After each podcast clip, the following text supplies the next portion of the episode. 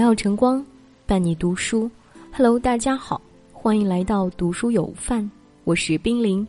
今天要跟大家一起分享的文章名字叫做《当你老了，躺在病床上就会明白，这世上最亲的只有三个人》。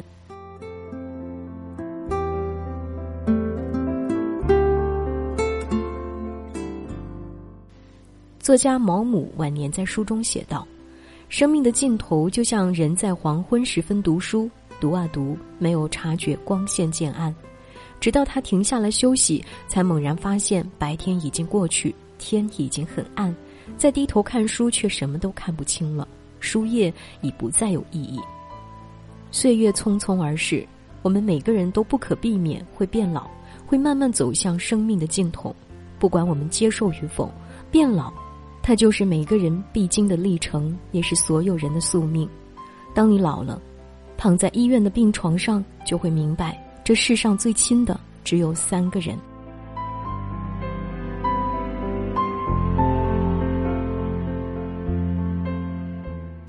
伴侣。听过一句话，在这个世界上，唯一一个没有血缘关系却和我们最亲的人是伴侣。伴侣是我们生命中的最后一个观众。当人老了，父母会先我们离开，子女会有自己的家庭，而只有伴侣能陪我们走到最后。有一档医疗纪实类节目叫《生机无限》，记录了这样一个真实的故事：老伴深夜突发昏迷，八十三岁的庞德生老人独自一人将他送进急诊室。看着意识模糊的老伴儿以及急诊室滴滴作响的各种仪器，从没经历过这些的庞德生老人站在人群中显得特别茫然无措。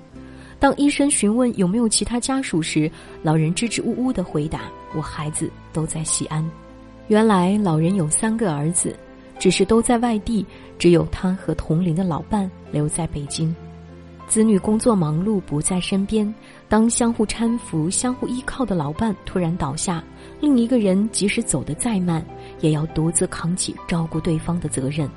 这是婚姻的意义，也是少年夫妻老来伴的最深刻体现。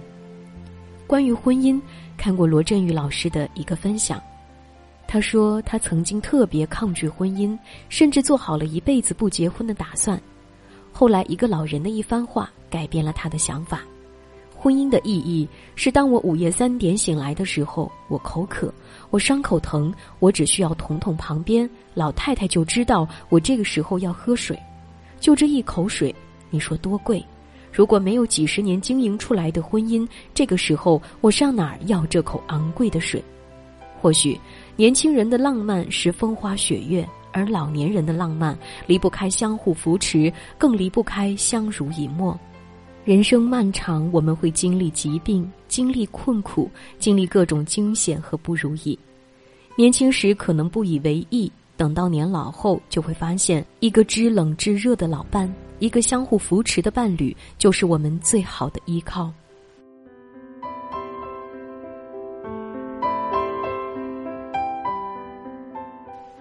子女，热播剧《人世间》中，周母跟周秉昆说过这样一段话：“妈一直觉得你比你哥、你姐强。你哥和你姐六九年走了以后，妈就觉得他们是真走了，再也回不来了。回来也就是看一眼，家里有个什么事儿也抓不着，也摸不着。家里不都是你吗？你在家里，妈踏实，可踏实了。为什么这样说？”因为有的子女就像蒲公英一样，会远走他乡，去追求自己的理想或者生活。比如周炳坤的哥哥姐姐，周炳坤的哥哥从小就是学霸，考上了北大，后来当个大官儿，做了某个城市的一把手。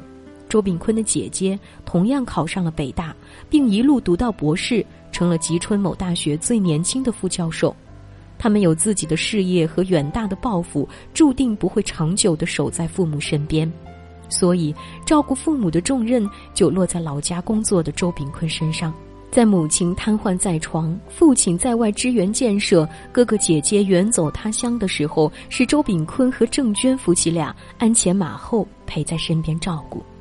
有网友总结过当代孝道金字塔：在老家工作的孩子一等大孝子，在本省省会城市工作的孩子二等大孝子。在国内一线城市工作的孩子三等大孝子，在国外工作的孩子是家族的骄傲，但不是大孝子。那些或是为了工作，或是为了爱情远离父母的子女，有时候并不是不想孝顺，他们也想给父母陪伴，给父母一个幸福的晚年，但往往孝心比不过现实。工作与生活的两难，小家与大家的取舍，有太多的现实问题阻隔了他们回家探望父母的脚步。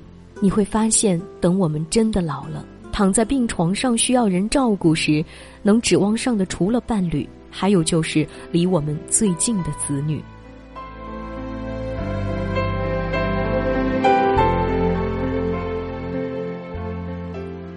自己，倪萍在《姥姥语录》中说。靠山山会倒，靠人人会老，靠来靠去，你就发现最后你靠的是你自己。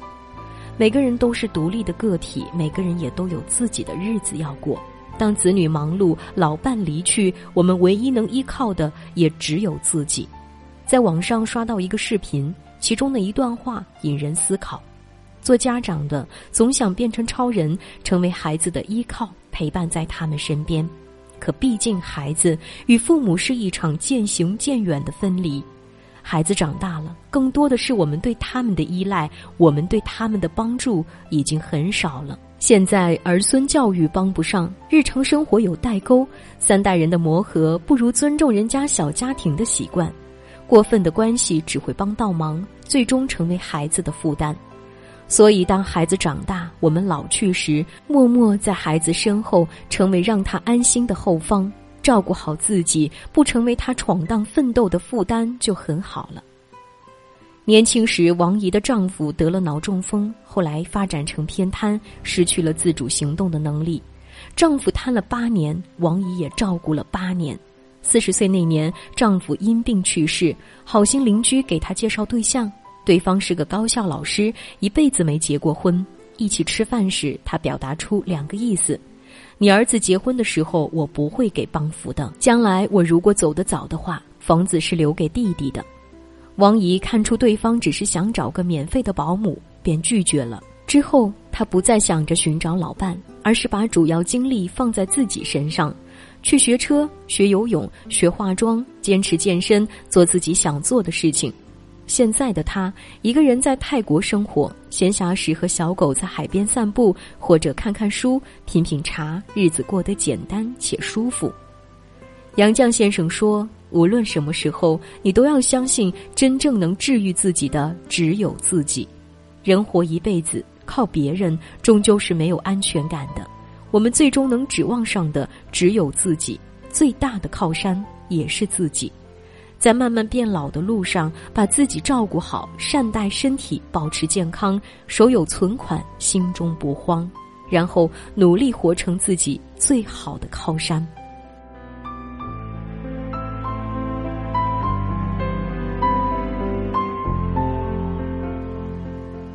看过一组数据，目前我国六十岁及以上老年人口超过二点六亿。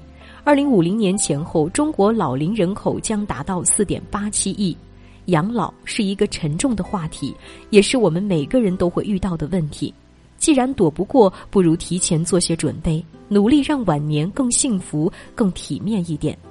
善待自己的伴侣，互相体谅、互相包容，携手走过这平凡而又不平凡的一生。尊重子女的选择，在好好爱孩子的同时，也要记得照顾好自己。爱惜自己的身体健康才是幸福晚年的保证，别心存侥幸，小病不拖，大病要治。文末点亮再看，愿我们都能拥有一个幸福的晚年，有人懂，有人爱，有人陪，不孤独，不落寞，不难过，共勉。以前人们在四月开始收获。躺在高高的谷堆上面笑着，我穿过金黄的麦田，去给稻草人唱歌，等着落山风吹过。你从一座叫我的小镇经过，刚好屋顶的雪花。成雨飘落。你穿着透明的衣服，给我一个人唱歌，全都是我喜欢。